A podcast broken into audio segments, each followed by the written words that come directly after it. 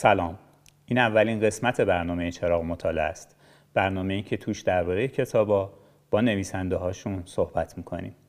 ماجرا از کجا شروع میشه؟ از مسائلی که حل نمیشن. از جوابایی که پیداشون نمی‌کنیم. دنبال جوابای تازه چراغ مطالعهمون رو روشن می‌کنیم و سوالای قدیمی رو یه بار دیگه می‌پرسیم. راستی چرا ما ایرانی ها کتاب نمی‌خونیم؟ چرا نمی‌تونیم علمی فکر کنیم؟ چرا همیشه احساساتی و عاطفی به مسائل نگاه می‌کنیم؟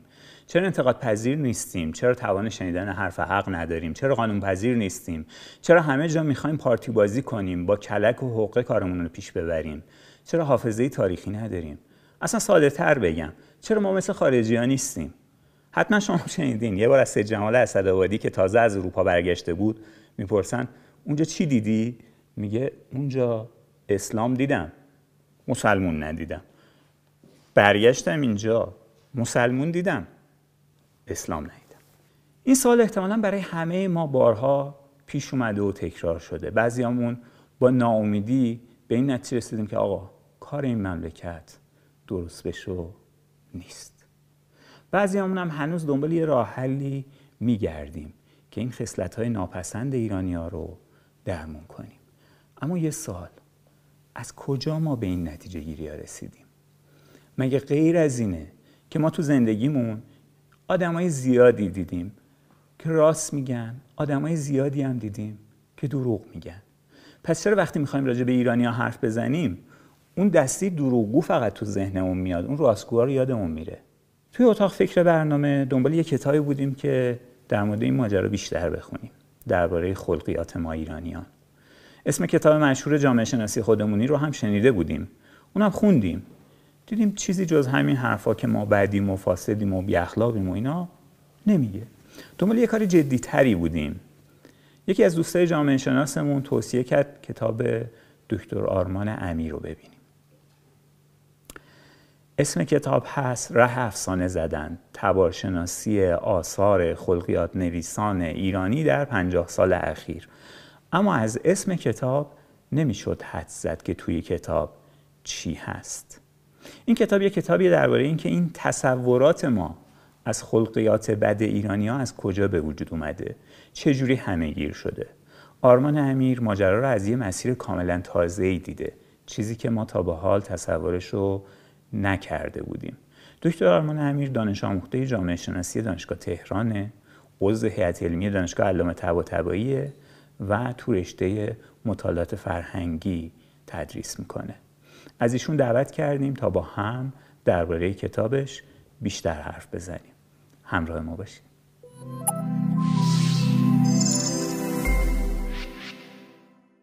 آقای امیر خوش آمدید به برنامه ما. تشکر می‌کنم از شما. و اومدیم نشستیم می‌خوایم این کتاب ره افسانه زدند شما ببینیم توش چه خبر هست و چه ها گفتید و ما چی می‌تونیم یاد بگیریم و کجا هم خلاصه می‌تونیم شاید یه ایراد نیشگولی چیزی بگیریم. ما از قبل کتاب شما یه سرصدایی به پا کنیم. کی به کی اگر اجازه بدید من از شما بخوام اول برای من یک برای من مخاطب نه فقط منی که اینجا به عنوان مجری جلوی شما نشستم. یک تصویری بدید که توی کتاب شما چی می‌بینیم چه خبر هست. متشکرم از دعوتتون. من دو جور می‌تونم داستان این کتاب رو تعریف کنم. از اول به آخر و از آخر به اول. اول از آخر تعریف می‌کنم. یعنی چی شد می‌خواید انتخاب بدید به من. نه. خب.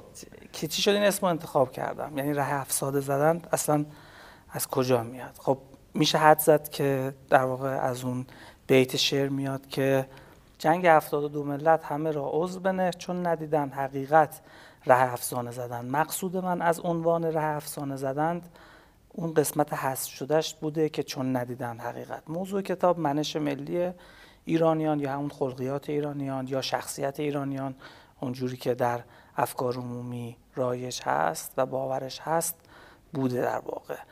بند مدعی هستم که کسانی که بررسی کردند رفتارهای ایرانیان و در این حوزه کتاب داشتند و کتاباشون خوانده شده حقیقت را ندیدند حالا اینکه حقیقت را ندیدن اون یه ماجرای مفصلی داره که این دفعه از اول شروع می‌کنم. یعنی اون روایت که باید از اول شروع شه. دانشجوی دکترا که بودم در پی انتخاب عنوان و موضوع پایان نامم بودم یه نکته ای که توجه می‌کردم حتی در سر کلاس دانشگاه نه فقط در روزنامه ها و رسانه ها مرتب خلقیات و صفاتی به ایرانیان نسبت داده می‌شد. مثل اینکه ما نمی‌تونیم کار گروهی بکنیم ما دروغگو هستیم ما نمی‌تونیم عقلانی تصمیم بگیریم. با خودم فکر کردم که چه می‌شود که اولش نه. یعنی می‌گفتم که خب این همه آدم حسابی که این حرفو می‌زنن حتما یه جایی یه ریشه ای داره دیگه یه پایه ای داره. بعد دیدم که این به تواتر در جاهای مختلف داره تکرار میشه. گفتم خب برم ببینم که این چیزی که حقیقت داره در واقع از کجا به دست اومده. رفتم دنبال کردم تا یه حدی یعنی خودم هم اول تو همین قالب و چارچوب فکر می‌کردم که خب حتما یه چیزی هست که این حرف رو در موردش می‌زنن. بعد گفتم دنبال اون قالب و چارچوب بگردم که چیست؟ هرچی گشتم داده قابل اعتمادی پیدا نکردم که ایرانی ها چگونه هستند. یعنی در واقع خودم هم اول با همین چارچوب فکری در مورد ایرانیان گفتم خب حالا این حرفایی که زده میشه متناقضه. من برم ببینم ایرانی ها چه شکلی هستند و چرا این شکلی که میگن هستن. وقتی رفتم دنبال اینکه ببینم چرا این شکلی که میگن هستن دیدم کسی نشون نداده که این شکلی هستند که تازه من بخوام دنبال چراش بگردم. ببین این جمله هایی داره پیچیده میشه. من یه چیز ساده می‌خوام بپرسم. خب تو ساده ها راحت میشه به توافق رسید. شما دارید میگید ما آدمای داغونی هستیم که اصلا دوست داریم علکی بگیم آدمای داغونی هستیم. آره یه همچین چیزی؟ قسمت دومش اینجوری تصدیق کنم. ما من میشنیدم دائما که ما آدمای داغونی هستیم. خب کی اینو میگه؟ این استاد دانشگاه سر کلاس می‌گفتن تو, رسانه ها بودن تو صدا و سیما بود توی تو همه تو کتاب ها هست آن که خب. ما آدمای داغونی هستیم. بعد یعنی همه 80 میلیون تقریبا شریکیم تو این سفره. 80 میلیون در طول 3000 سال. خب. یه چیزای شبیه به این. و نه نه در گفتنش. در, در گفتنش. نسبت دادن داغون بودن همه با هم شریکیم همه داریم این نسبت رو میدیم. بله. خب. خیلی مستعد این هستیم که اینجوری ماجرای خودمون رو اینجوری تعریف کنیم. بعد اومدم از خودم پرسیدم که خیلی خب بعضی جاها سر این اختلاف نظره. من بیام ببینم که کدومش از این حرفا درسته. گفتم خب بخوام بین اینا داوری کنم. باید بیام ببینم اینا چه گفتند. یعنی دنبال اون حقیقت گشتم. پیچیده شد باز؟ نه من چیزی که میگم اینه ببخشید. شاید من پیچیدش کردم. ببخشید منو. من چیزی که میگم اینه میگم 80 میلیون جو ایستادن دارم میگم این ملت ایران اینجوری اینجوری اینجوری هن. خب یه آی دکتر امیری هم یه بار وایساده میگه نه این صحبت هم نیست.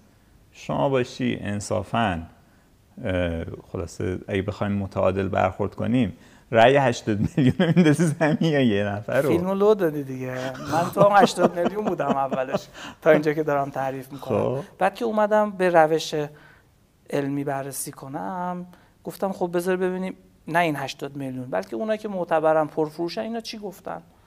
و به کجا استناد کردن؟ یعنی دیدم من که نمی‌تونم من آرمین امیر انبوه این صفاتی که نسبت داده میشه که بعضا هم متناقض با همه سنجش کنم. سوال اول من بود که یه نفر میگه ایرانی این شکلی هن، یکی دیگه میگه این شکلی هن. به نظر میاد اینا با هم خیلی نسبتی نداره. بعضش با هم در تناقض کدوم درسته؟ یعنی خودم در این مقام قرار دارم که من بگم کدوم درسته.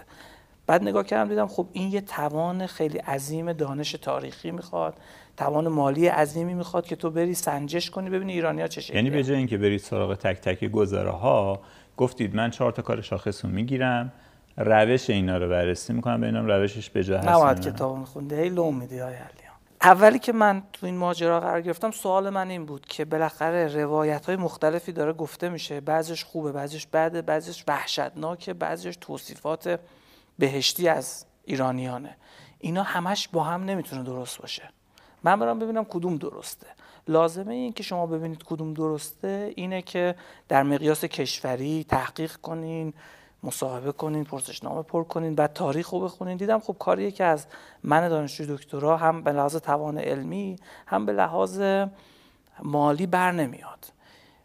شروع کردم بیشتر خوندن. سوالم رو عوض کردم. گفتم پس اگه از من بر نمیاد این آدما چطوری این توصیفات رو کردن؟ یعنی من تو کتابم از نویسنده ها و کتاب هایی حرف زدم که مثلا در یک کتاب 100 صفحه‌ای 126 تا صفت رو به ایرانیان به تمام ایرانیان در تمام طول تاریخ مثلا نسبت دادن. حالا یک کتاب 30 تا یک کتاب 80 تا. گفتم خب اگه من احساس می‌کنم که حتی یه دونه صفت رو نمی‌تونم سنجش کنم در همین زمان موجود اینا چجوری اومدن؟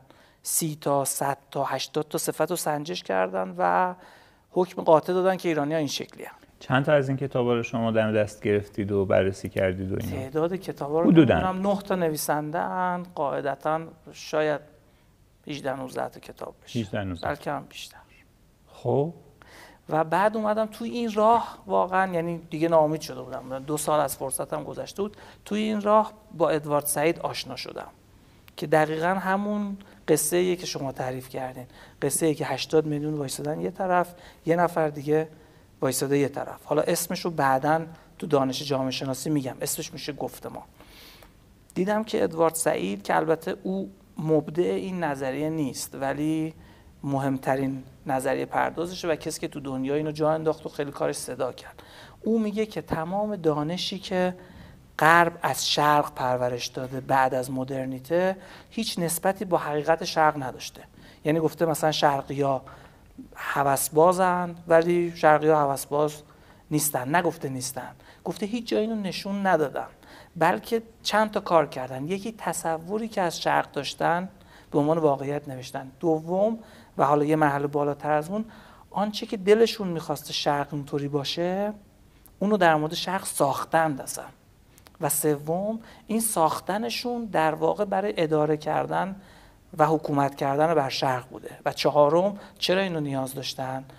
به خاطر اینکه به یه دیگری نیاز داشتن که بگن که ما یه تمدن پیشرفته و بزرگ هستیم آدمای خوبی هستیم ولی دیگری داریم که آدم هوسبازی آدم عاطفی نمی‌تونه کار گروهی کنه و بنابراین ما باید او رو تسخیر کنیم او رو اداره کنیم او رو به یه معنا آدم کنیم.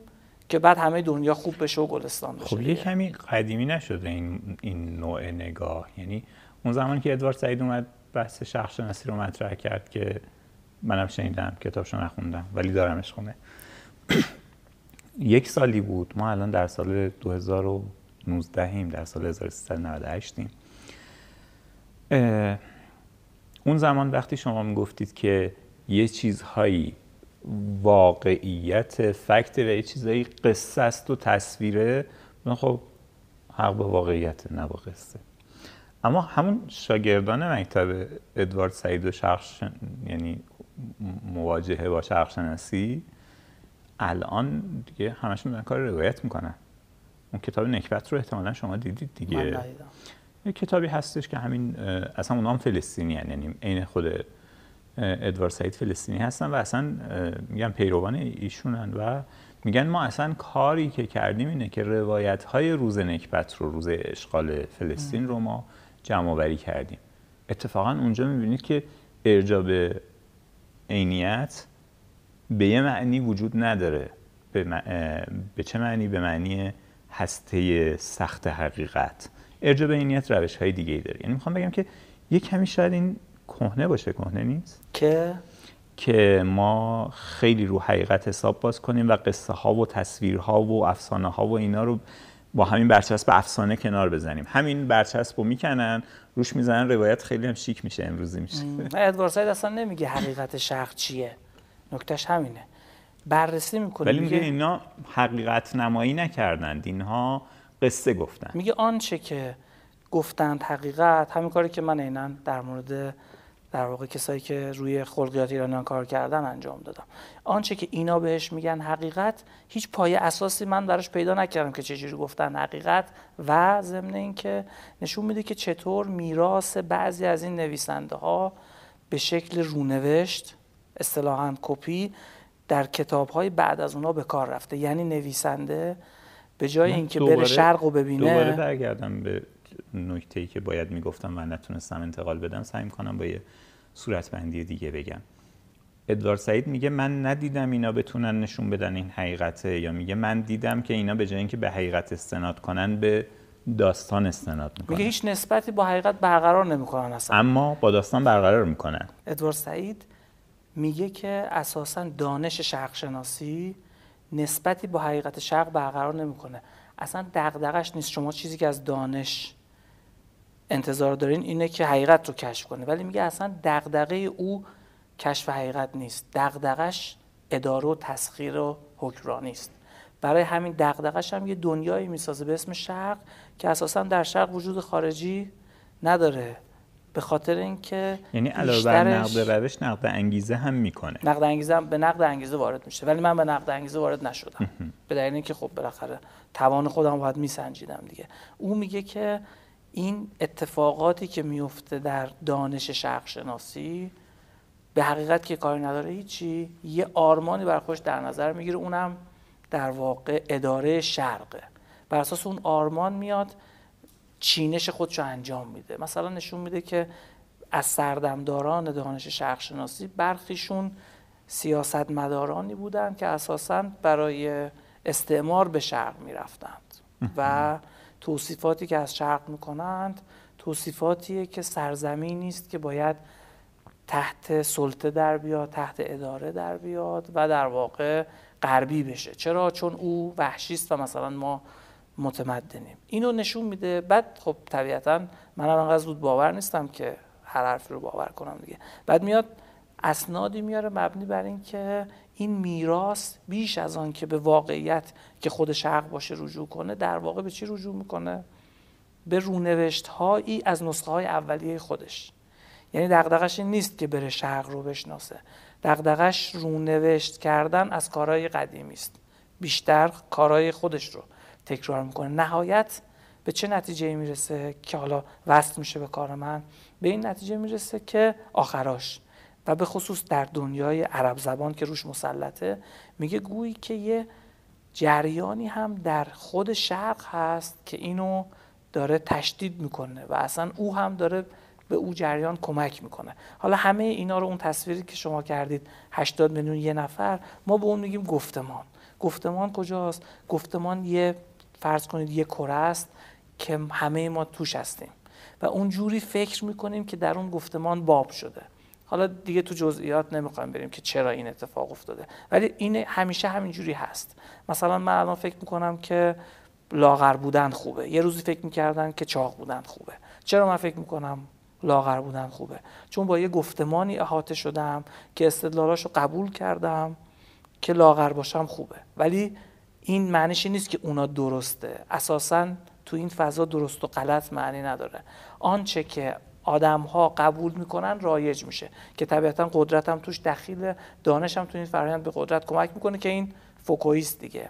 گاهی اوقات آدمایی پیدا میشن که جدا میشن از این فضا این فضاهای متعددی که قبلا هم وجود داشته ولی رونق می‌گیره با حضور تعدادی از اینا. نگاه می‌کنن به اونا میگن شما پیشفرزاتون غلطه دانشتون غلطه. یه جور دیگه باید فکر کنیم. اینا هم همینجا تنها هن. تا وقتی که تعداد بیشتری به اینا بپیوندن بگن که آره قبلیه غلط می‌گفت تو داری درست میگی. من سعی کردم این کار رو در واقع در ایران بکنم که البته نمی‌خوام بگم من تنها بودم. ولی اینا اون اسمای ترسناک فوکو و نمی‌دونم اینا رو بذاریم کنار. تقریبا یعنی اینکه هر جا آدما زیاد باشن آدما زیادن دیگه. همین فقط. یعنی هیچ حقیقتی در اون نهفته نیست که زیادن که شما اگر هم هست فعلا موضوع بحث ما نیست. موضوع بحث ما اینه اینا چون تعدادشون زیاده زورشون می‌رسه حرفشون می‌بره. حرفشون می‌بره همه ما هم فکر می‌کنیم دنیا همون شکلیه که اونا میگن. خب. حتی لزوما تعداد زیاد نیست دیگه. تعداد زیاد با میزان قدرتی که در هر کدوم از افراد هست یه دیگه. یه یعنی مجموعه که اونا رو باورپذیر می‌کنه. در اون عصر خاص اونا رو باورپذیر می‌کنه. مثل یعنی دانش. یعنی یه پدیده اجتماعیه به هر حال. یه پدیده اجتماعی. معرفتی نیست. پدیده معرفتی نیست. مثل اینکه تا یه زمانی فکر می‌کردیم زمین صافه به خاطرش حاضر بودیم آدم بکشیم محاکمه کنیم. عجیب الان اگه کسی بگه زمین صافه ما بهش میخندیم. هنوزم اینجایی که الان هستیم زمین کرویه. ولی یه عده‌ای هستن که هر روز به ما شواهد نشون میدن که زمین صافه. میگن این کروی بودن زمین دروغی بوده که به ما گفتن. ناسا هم عکسای تقلبی انداخته. ما داریم به شما واقعیت میدیم که زمین صافه ولی من و شما مگه باور می‌کنیم؟ و چقدر اصلا فرصت داریم که باور کنیم؟ اگه اینا زورشون زیاد بشه دانشمندای اصلی فیزیک اینا بشن. من و شما 20 سال دیگه میگیم بابا زمین صاف بود این سال گول خورده بودیم. این ماجرای ادوارد سعید این شکلیه که حالا من تو ایران دنبالش کردم. من دیدم که یک آدمای زیادی هستن که کتابای پرفروشی دارن زیاد سخنرانی دعوت میشن فضای رسانه رو در اختیار دارن. اینا یه صفتایی به ایرانیان نسبت میدن. از خودم یه سوال ساده کردم. گفتم با دانش موجود که مثلا پرسشنامه پر کردن یه قواعدی داره که شما بتونید بگید 80 میلیون آدم یه جوری هستن. بیام با این دانش فقط محک بزنم ببینم اینا این کارا رو کردن که حالا در قدم اول دیدم اصلا هیچ کدوم از این کارا رو نکردن. کار دیگه کردن. خب ای دکتر آخه ببینید تنها راه پژوهش که مثلا پژوهش مبتنی بر خود اظهاری نیستش که ما مثلا فرض کنیم یه سری آمار داریم. می‌بینیم در فلان کشور میل به دانش اندوزی که خودش رو در ثبت نام در دانشگاه و مدرسه و فلان نشون میده اینقدر در یک کشور دیگه یه اندازه دیگه عدد یه سری عدد آماری در دسترس همه هم هست. نیازی نیست شما برید سراغ خود اظهاری و پرسشنامه پر کردن و اینا. متوجه میشید میگید آقا اینا علم دوستن اونا مثلا شکلات دوستن. فرض فهمید حتما نباید روش ها اون روش های سختی که شما میگید باشن. ولی وقتی یه راههایی میان برن شاید وجود داره. آره اینجا دو تا مسئله حداقل دو تا مسئله وجود داره. یکی این که اصلا خود این حرفی که ما داریم موضوعی که داریم درماش حرف می‌زنیم به اسم خلقیات یا رفتارهای ایرانیان به چیا میگیم خلقیات؟ یه دعوا در واقع سر اینه. اون چیزی که من بررسی کردم نشون میده که نویسنده ها بیشتر از اخلاق حرف زدن. ولی اگه بخوایم خلقیات به معنایی که در واقع در بدنه دانش استفاده میشه که ترجمه national character هست منش ملی من میگم استفاده کنیم هر داده ای هر توصیفی که در مورد همه یا تقریبا همه جمعیت یک کشور یک قوم صدق کنه بهش میگیم national character و نه لزوما اکثریت آماری یعنی اکثریت آماری کافی نیست؟ اکثریت آماری هم کافیه. ولی حد بسندگیشو باید تعریف کنیم. درست. مثال شما همین حرفی که می‌زنید درسته. یعنی شما میگید که یک کشوری 500 هزار تا دانشجو داره یک کشور دیگه 200 هزار تا دانشجو داره با جمعیت یکسان.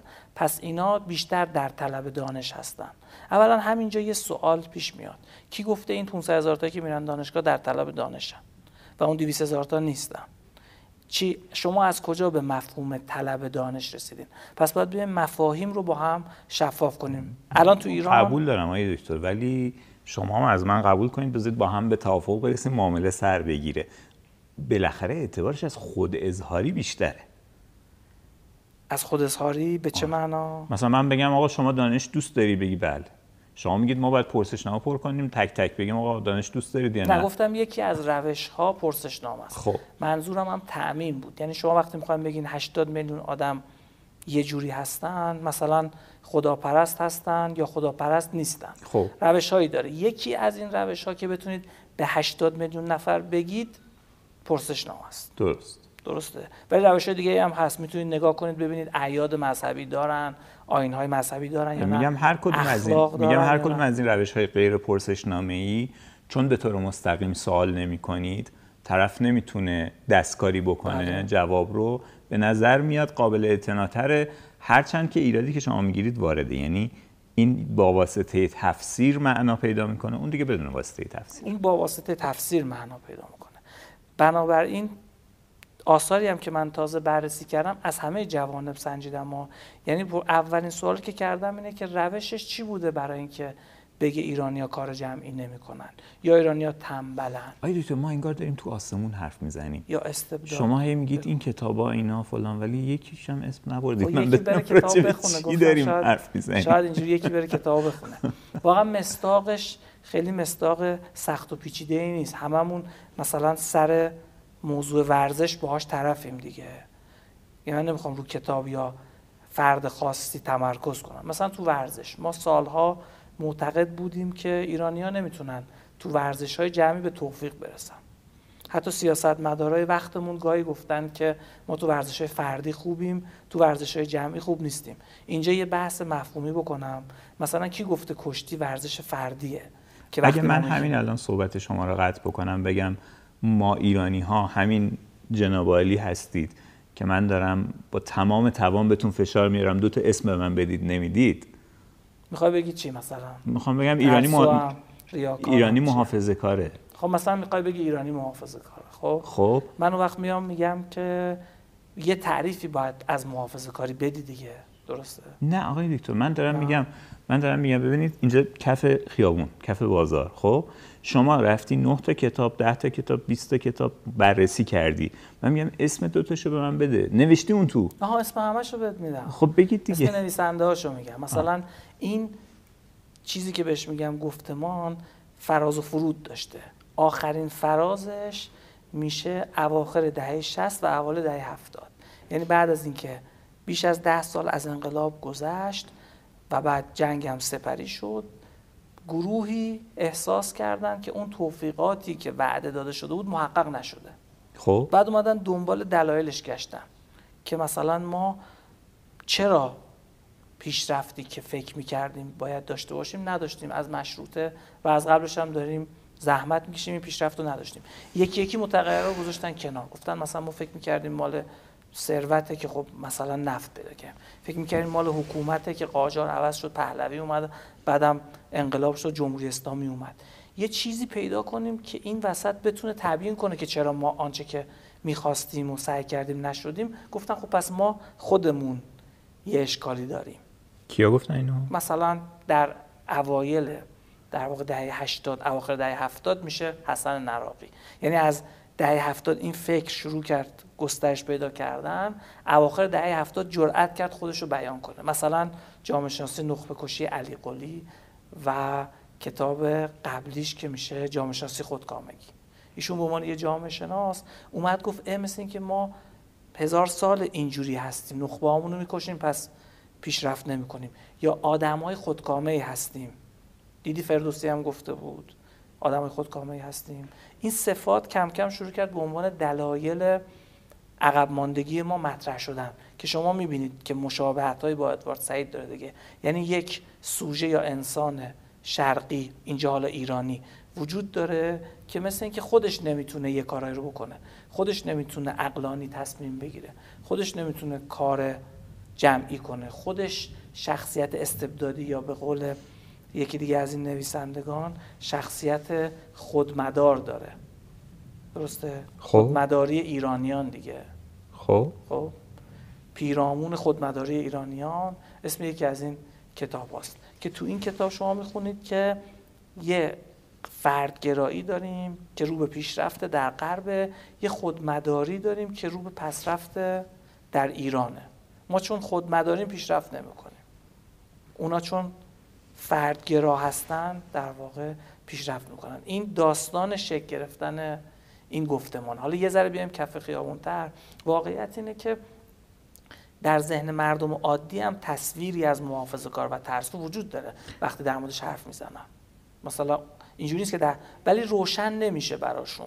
یه, یه توافق در مورد محافظه کار وجود داره. اما می‌شود یکی یکی اینا رو نشون داد که بالاخره یه تعریفی شکل می‌گیره. اون تعریف از کجا میاد؟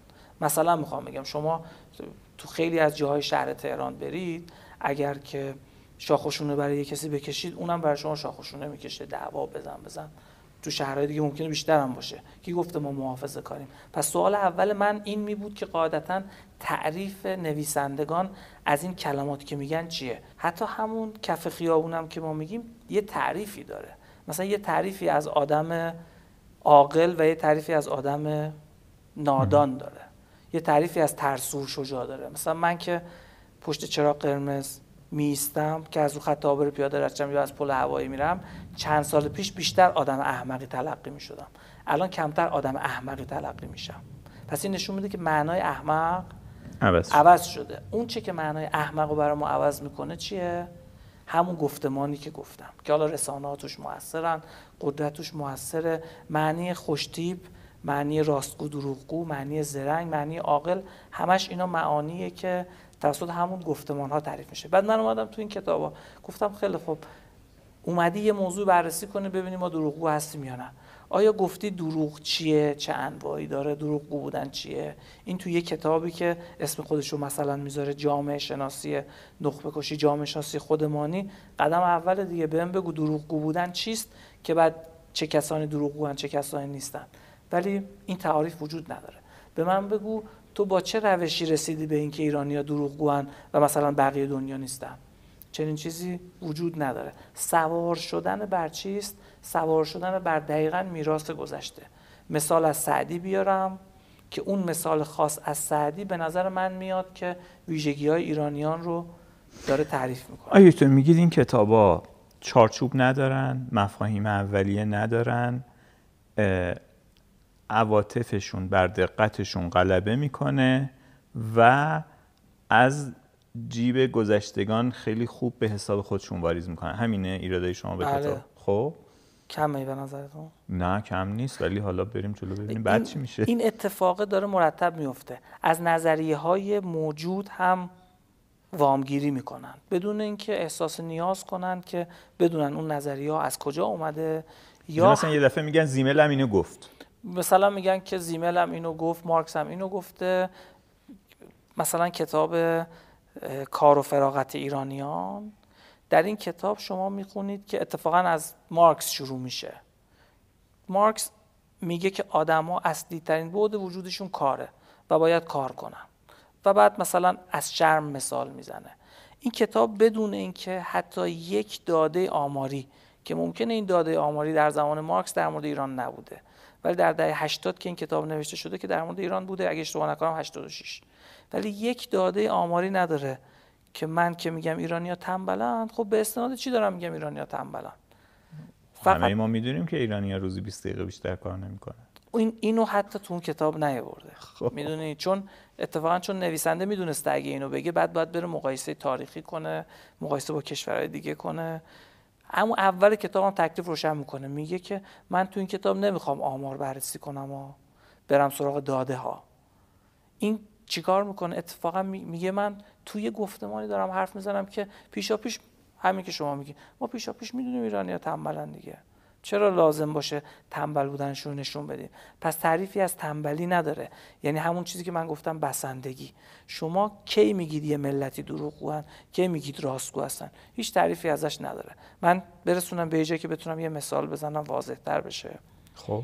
وقتی فقط سوار یه موج یا گفتمان میشین اتفاقی که میفته اینه. سال اگه اشتباه نکنم 2015 بود که فهمیدن یکی از شرکت های بزرگ خودروسازی آلمان آلمانیا به چی مشهورن؟ به نظم دقت راستگویی.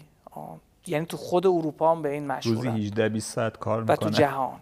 یکی از شرکت های خودروسازیشون در واقع اگه اشتباه نکنم فولکس واگن متوجه شدند که این شرکت کیت آلود سنجش آلودگی خودرو رو در حدود ده 11 میلیون ماشین دستکاری کرده بوده. چرا؟ چون اگر ماشین شما آلودگی کمتری نشون بده ماشینتون مالیات کمتری میده ارزونتر میشه کشورهای دیگه ازش استقبال می‌کنن. روزی که اینو فهمیدن کسی نگفت آلمانیا دروغگوان آلمانیا کلکن آلمانیا خائنن. گفتن یه عده‌ای در اون شرکت منفعتی داشتن که این کارو کردن دیگه. ما موششون رو گرفتیم. ولی این اتفاق اگه تو ایران خودرو و سایپا میافتاد مستعد این بودیم که بگیم ببین ایرانیا اصلا همه کاراشون همینجوری و, همه و همون چهار نفر اگه اونجا یه کار مفیدی می‌کردن می‌گفتن ببین آلمانیا اینجوری کار می‌کنن آلمانیا اینجوری کار می‌کنن. یعنی ما این علاقه رو داریم حالا باید اینم واکاوی بشه که چرا. این استعداد و تمایل و آمادگی رو داریم که فوری صفات منفی خودمون رو به ایرانی ها نسبت بدیم. و برعکس در مثبتش نداریم. یه, یه دونه این- مثال دیگه هم بزنم که مثال اخیرتره. تو ماجرای پلاسکو من اومدم دو تا موضوع بررسی کردم. یکی عملکرد سلفی بگیران یکی عملکرد آتش نشانان. و رفتم پستای کامنت های زیر پستای رامبو جوان رو خوندم. و چند تا سایت خبری. اون جاهایی که از سلفی بگیران حرف زده شده بود و انتقاد شده بود جملات زیادی وجود داشت که ببین ما ایرانیا اهل نمایشیم ما ایرانی خودخواهیم فقط دوست داریم لذت ببریم عاطفه نداریم. صفات منفی که تعمین پیدا می‌کرد. اونجایی که از آتش نشانا حرف زده بود کسی نگفته بود ما ایرانیا قهرمانیم. گفته بود ببین چه آتش نشان قهرمانی. ادوارد سعید بهش میگه تعمیم و تمایز. یعنی صفات خوبمون تمایز داده میشه یعنی مال ما ایرانیا نیست این صفته. مال این آدمه بوده. استثناست صفات بد که می‌بینیم یا رفتارهای بد که می‌بینیم میگیم پس ما هممون اینجوری هستیم. این ولی در دنیای دانش نباید وجود داشته باشه دیگه. یعنی در کسی که کتاب می‌نویسه مدعی میشه که با دانش جامعه شناسی یه موضوعی بررسی کرده اونجا نباید وجود داشته باشه. بله شما میگید که روش متفاوت دیدن مسئله هست. منم موافقم. ولی با همون رو... یعنی من نقد درونی کردم. با همون روشی که خودشون دیدند اون روش هایش کدومشون روش معتبری نبوده و اساسا بهتر بگیم روشی نبوده.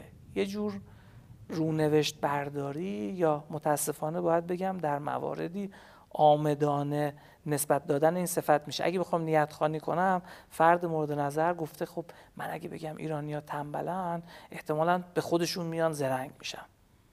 مثل این سیستم خب یعنی شما دارید میگید اینا به جای اینکه مشاهده بکنن مصادره به مطلوب می‌کنن. مصادره به مطلوب یه مطلوبی دارن اصلا اونو خودش رو اول بحث قرار میدن میپیچن میپیچن دوباره به همون می‌رسن. چون گفتمانه ضد خودش رو نمی‌بینه دیگه. ضد خودش رو می‌ذاره کنار. من فقط یه چیزی شما میگید که ایده اصلی یا مدل اصلی تو کار ادوارد سعیده. یه تفاوتی بین کار شما و ادوارد سعید هست. ادوارد سعید اول میاد میگه آفریننده گفتمان شرقشناسی.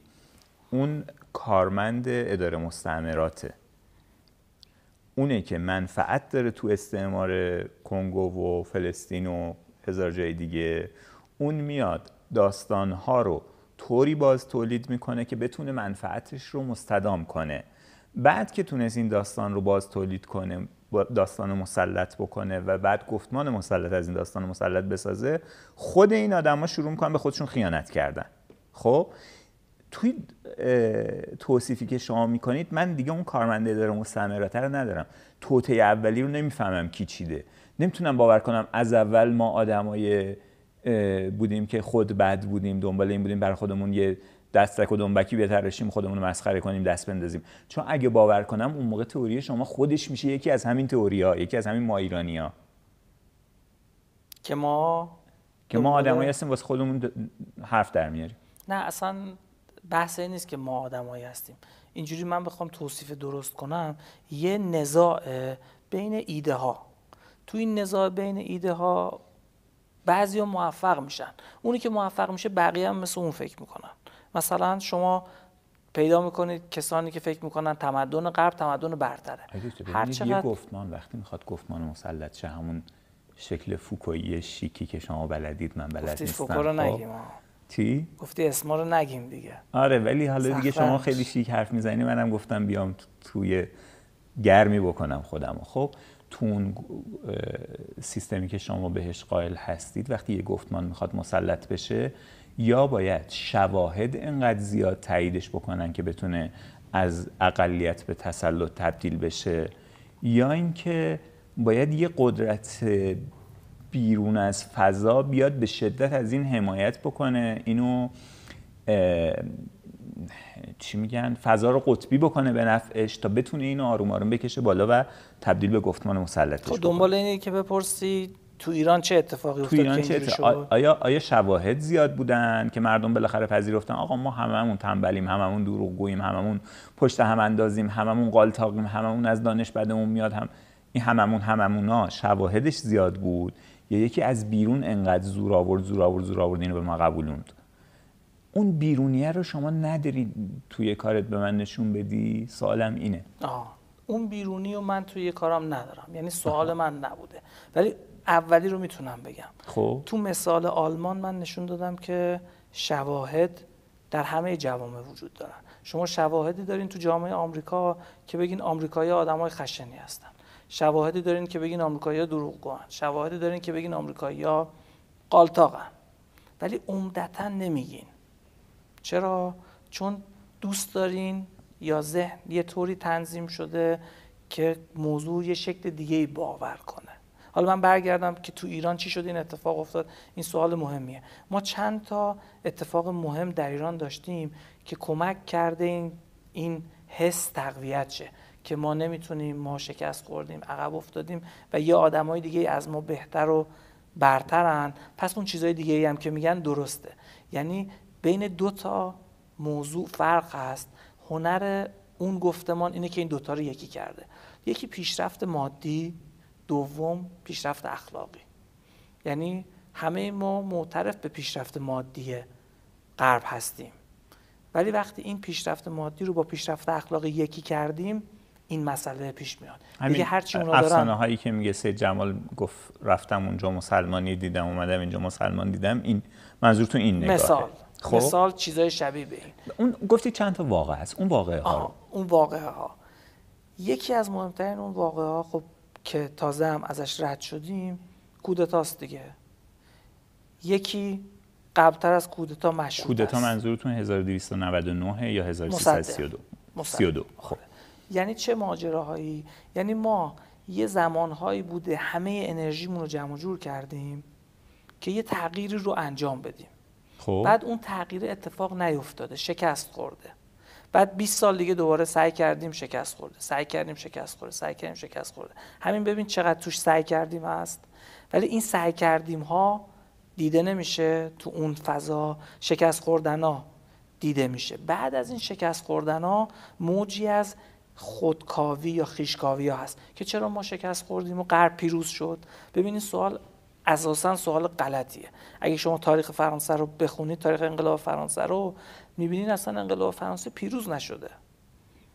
یکی از یکی از یکی از متأخرترین نظریه پردازهای انقلاب جک گلدستون تو کتابش میگه که هیچ انقلابی پیروز نمیشه. میگه هیچ انقلابی اینا که ادبیات دیگه بالاخره انقلاب کردن اون حکومت رو کشیدن پایین باستیل و فتح کردن یه خب. حکومت جدید درست کردن خب. به این میگن پیروزی انقلاب حالا یکی دوست داره یه جوری انشالله آرمان های آرمان های انقلاب یعنی این فرانسه که امروز می‌بینی فکر می‌کنی انقدر قشنگه آیا حاصل اون انقلابه گلدستون میگه نیست میگه هیچ انقلابی گلدستون شاعر نیست. یعنی خب. یعنی دانشمنده می‌خوام بگم. آثار بقیه رو خونده. میگه هیچ انقلابی زیر 100 سال نتایج خودشو نشون نمیده. و بعد از 100 سال هم کی گفته اینا نتایج اون انقلاب بوده. آه؟ بنابراین ما فکر می‌کنیم که مثلا فرانسه که الان می‌بینیم نتیجه انقلاب فرانسه است. بنابراین فرانسوی ها انقلاب کردن موفق شدن. ببین ایرانیا انقلاب کردن موفق نشدن. در صورتی که در این چل سالی که از انقلاب ما گذشته. اسمشون نذارید موفقیت. اسمشو بذارید حالت الف حالت ب.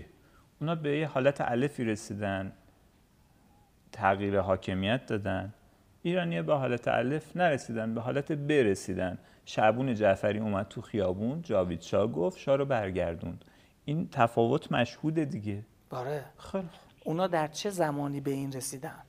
یعنی شما مثلا یه معیارایی دارین دیگه. حتی من انقلاب مشروطه رو با انقلاب فرانسه مقایسه نمی‌کنم. انقلاب 57 رو با انقلاب فرانسه مقایسه می‌کنم. خب. یعنی مشروطه رو من به تعریف دقیق کلمه انقلاب نمی‌دونم. این انقلاب با اون انقلاب یه معیارایی داریم مثلا اگه ایرانیا مثلا خشنن ما چقدر اعدام کردیم؟ آدم کشتیم فرانسوی ها چقدر اعدام کردن؟ آدم کشتن. ما چقدر حکومتمون ثبات داشته؟ اونا چقدر حکومتشون ثبات داشته؟ ما چقدر آزادی داشتیم؟ اونا چقدر آزادی داشتن. یعنی با این معیارها اگه بررسی کنیم می‌بینید وضعمون انقدر بد نیست. اما حالا نکته دومی هم اضافه میشه. ما در یک قفلت تاریخی از پیشرفت مادی و فن به سر می بردیم واقعا. پس از دوران صفویه. اون موقع غرب داشت چیکار می‌کرد؟ به خودش آمده بود از نظر مادی. بنابراین وقتی او به جایی رسید از نظر مادی ما چیزی از نظر پیشرفت مادی نداشتیم. این واقعیت. آه. پس او با تمام توانش سعی کرد که ما به اون پیشرفت مادی نرسیم دیگه. خیلی ساده است. اینو امروز ما می‌بینیم. یعنی ما 50 سال از امروز دور بشیم. به نظر میاد که بابا ایرانیا چه ملت تنبلی بودن. هیچ کاری نکردن. ولی حالا من شواهدی ذکر می‌کنم که ایرانیا دارن به آب آتیش می‌زنن. ولی یکی از عواملی که نمی‌ذاره اسمشو دیگه غرب نمی‌خوام بزنم در هر دوره ای هر قدرتی که زودتر مسلط بشه نمی‌ذاره بقیه. با آنچه که می‌خوان برسن. پس شما شکست می‌خورید. یعنی شما می‌خواین نفت و ملی می‌کنید ولی در دموکراتیک کردن جامعهتون شکست می‌خورین. چون بعضیا می‌خوان که شما شکست بخورین زورشون هم از شما بیشتره. خب. خب من تئوری توطئه نگاه نمی‌کنم. بعد میشینی با خودت فکر می‌کنی که چرا من شکست خوردم؟ میشه اولین سرفصل مدرن این کار. یعنی کتاب خلقیات ایرانیان جمالزاده. نه دیگه. سید فخرالدین شادمان مثلا. حالا میگم چرا؟ من اسم کتاب جمالزاده رو گذاشتم ترمینال یا پایانه. شما آره. بذارید فرودگاه. جاییه که همه دیگر نویسندگان رفتن اونجا از اونجا پرواز کردن. جمالزاده چیکار کرده که کسی دیگری نکرده بود؟ خیلی یا خلقیات ایرانیان توصیف کردن. جمالزاده اومده یه مقاله بلند نوشته بعد تبدیل به کتاب کرده تو اون حرفای همه رو جمع کرده. یعنی این کار برای اولین بار انجام شده. شما هنوزم هر کتابی که نوشته میشه به جمالزاده رجوع می‌کنه. میگه ببین جمالزاده اینجوری گفته بود. پس این حرف که درست جمال زادم که تازه مثلا از جمالزاده هم از کجا آورده بود؟ از یک عالم شواهد آورده مثبت و منفی و فقط از کتاب‌های مختلف جمع کرد. از سفرنامه ها دیگه. خودش هم خیلی وقتا میگه که من نمی‌دونم اینو درست میگن یا غلط. خیلی چیزایی هم که میگه با هم تناقض دارن. بعد حالا من تو کتابم چی نشون میدم؟ نشون میدم معاصرین ما که از جمالزاده استفاده کردن رفته رفته فیلتر منفی گذاشتن رو جمالزاده. یعنی اگه جمالزاده دو تا حرف خوبم زده بود 20 تا حرف خوبم زده بود وقتی میاد در کتاب آقای ایزدی مطرح میشه؟ خب. این 20 تا میشه 10 تا. بعد نراقی که از ایزدی مطرح می‌کنه 10 تا رو می‌کنه 5 تا. بعد سریع القلم که دوباره میره سراغش. یعنی ما به یه روند تشدید خلقیات منفی رو برویم دیگه و یعنی تو همون رونوشت برداری هم مثبت رو حذف کردیم. که به اون مقصودمون برسیم که حرف همچنان من نفهمیدم. پس انگیزه چی می‌تونست باشه؟ شما گفتید انگیزه شکست. من گفتم خب. شواهد شکست. یعنی می‌بینه شکست خوردیم میشینه با خودش فکر می‌کنه که ما چرا شکست می‌خوریم؟ همه دارن پیشرفت می‌کنن. خب چرا نمیگه مثلا چون هوا سرد بود؟ چرا به خلقیات داخلی؟ آه این سوال خوبیه. چون که حالا یه, یه بخش هم سطح دانشه دیگه. یعنی دسترسی به سطح دانش اون موقع به میزانی که الان بوده طبیعتا نبوده. یه کسی مثل آقای جمالزاده که خب طبیعتا ادیب بوده داستان نویس بزرگی بوده و از بزرگان این عرصه بوده. میاد میگه که فکر می‌کنه این رسالت رو داره که بگم چرا ایرانیا پیشرفتم نکردن. ببین دکتر تقریبا هیچ زمانی برای ما نمونده ولی من می‌خوام یه ایراد بگیرم. ایراد من یک دقیقه شما هم یک دقیقه ایراد منو ضربه فنی کنید به خیر و خوشی بریم دنبال زندگی خودمون. ایراد من اینه همونقدر که شما به متهم می‌کنید حریفتون رو به نداشتن شواهد خودتون هم دستتون از شواهد خالی. یعنی شما هم دارید یک بنایی از شواهد منفصل رو با پرکننده بالا می‌برید. پرکننده هاتون رو ازتون بگیرن. این جمله های قانع کننده بینابینی رو ازتون بگیرن. خود داده ها دستتون بمونه شاید دیگه نتونید انقدر خوب رو هم بچینیدشون. اگه درست فهمیده باشم داری چارچوب پژوهش منو می‌پرسی. در واقع دارن پژوهش چارچوب پژوهش شما رو زیر سوال حالا من بگم بعد. زیر سوال. چارچوب پژوهش من یه چیزی به اسم تبارشناسی. تبارشناسی نوعی از تحلیل گفتمانه. یعنی این چیزی که من بهش میگم گفتمان این از کجا آمده؟ شواهدش چیه؟ مستنداتش چیه؟ و چه شده است که اینطور شده است؟ تبارشناسی برمیگرده به لحظه تولد. برای همین من برگشتم به جمال زاده من فهمیدم که نویسندگانی که من بررسی کردم به نوعی همه وامدار جمال زادن این تو فصل نتیجه گیری کتابم به عنوان مثل یه نمودار اومده. نشون داده که تقریبا همشون یا مستقیم یا غیر مستقیم از جمالزاده استفاده کردن و روتوش کردن روتوش منفی البته. تبارشناسی همینه. تبارشناسی نشون میده که چطوری فضا توسط چه کسانی و با چه فرایند و ترتیبی آماده شد. تبارشناسی مدعی کشف حقیقت نیست. من هیچ حقیقتی رو در مورد ایرانیان کشف نکردم. چه بسا اصلا قائل نیستم به اون حقیقت. به خاطر اینکه این حقیقت از امروز به سال دیگه تغییر می‌کنه. آقای دکتر ببخشید من می‌فهمم تو حرفتون. موافقید با توجه به اینکه وقتمون تموم شده. من شما این بحث رو ادامه بدیم. من خیلی حرف دارم. شما هم فکر می‌کنم خیلی حرفایی دارید که بگید و واقعا می‌تونیم بعد از ضبط بحث بله بله خیلی ممنون اینجا شما. جاییه که دیگه ما یکم حسرت تحمیل می‌کنیم به شما بیننده. شما ببخشید و اشکالی هم نداره. حسرت هم جز زندگیه پس نمیگم به شما خداحافظ. میگم ممنون.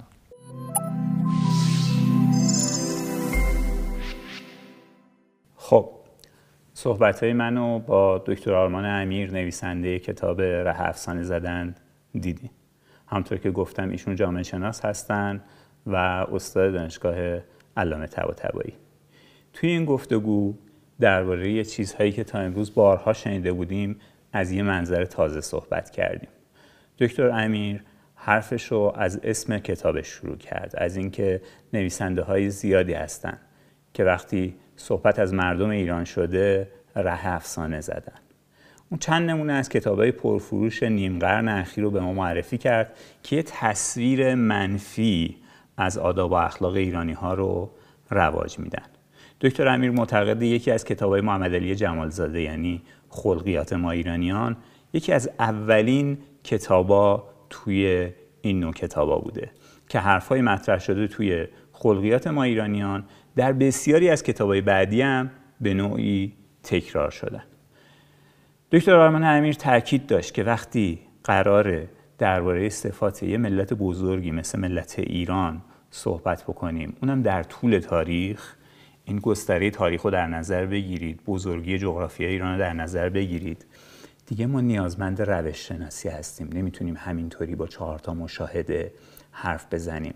و این نداشتن روش شناسی دقیقا پاشنه آشیل کتابای نویسنده هایی مثل جمال زاده است یا حسن نراقی این کتابا ظرافت ادبی دارن چیزهای بامزه توشون هست اما چون روش شناسی علمی ندارن در اساس نمیشه فهمید درست هستن یا نیستن.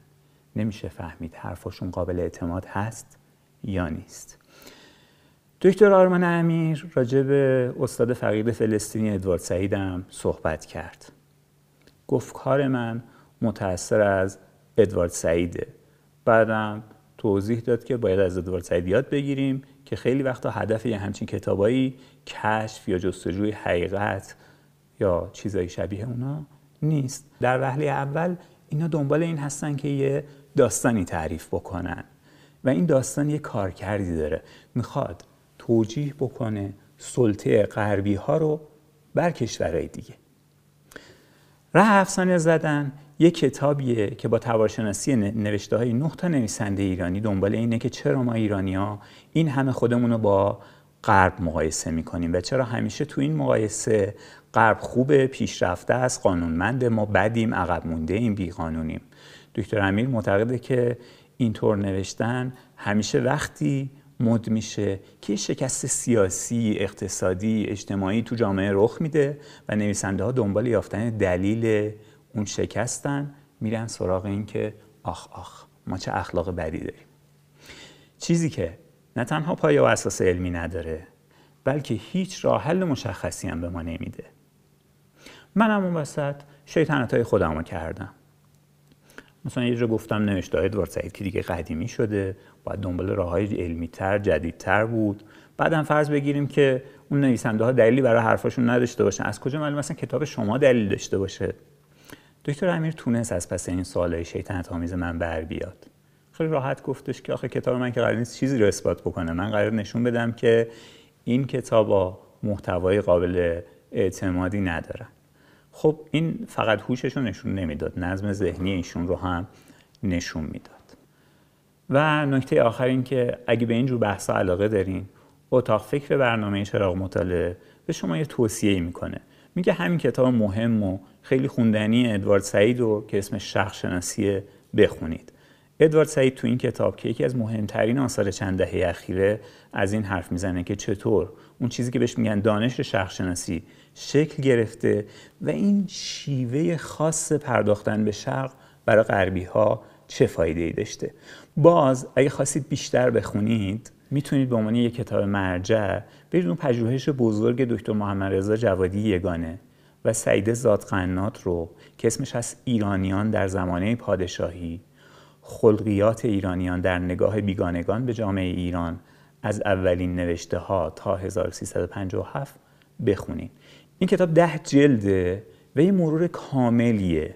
به تمام اون خلقیاتی که این خارجی ها تو سفرنامه ها در هنگام سفرشون به ایران به مردم ایران نسبت دادن. خلاصه چراغ مطالعه ها رو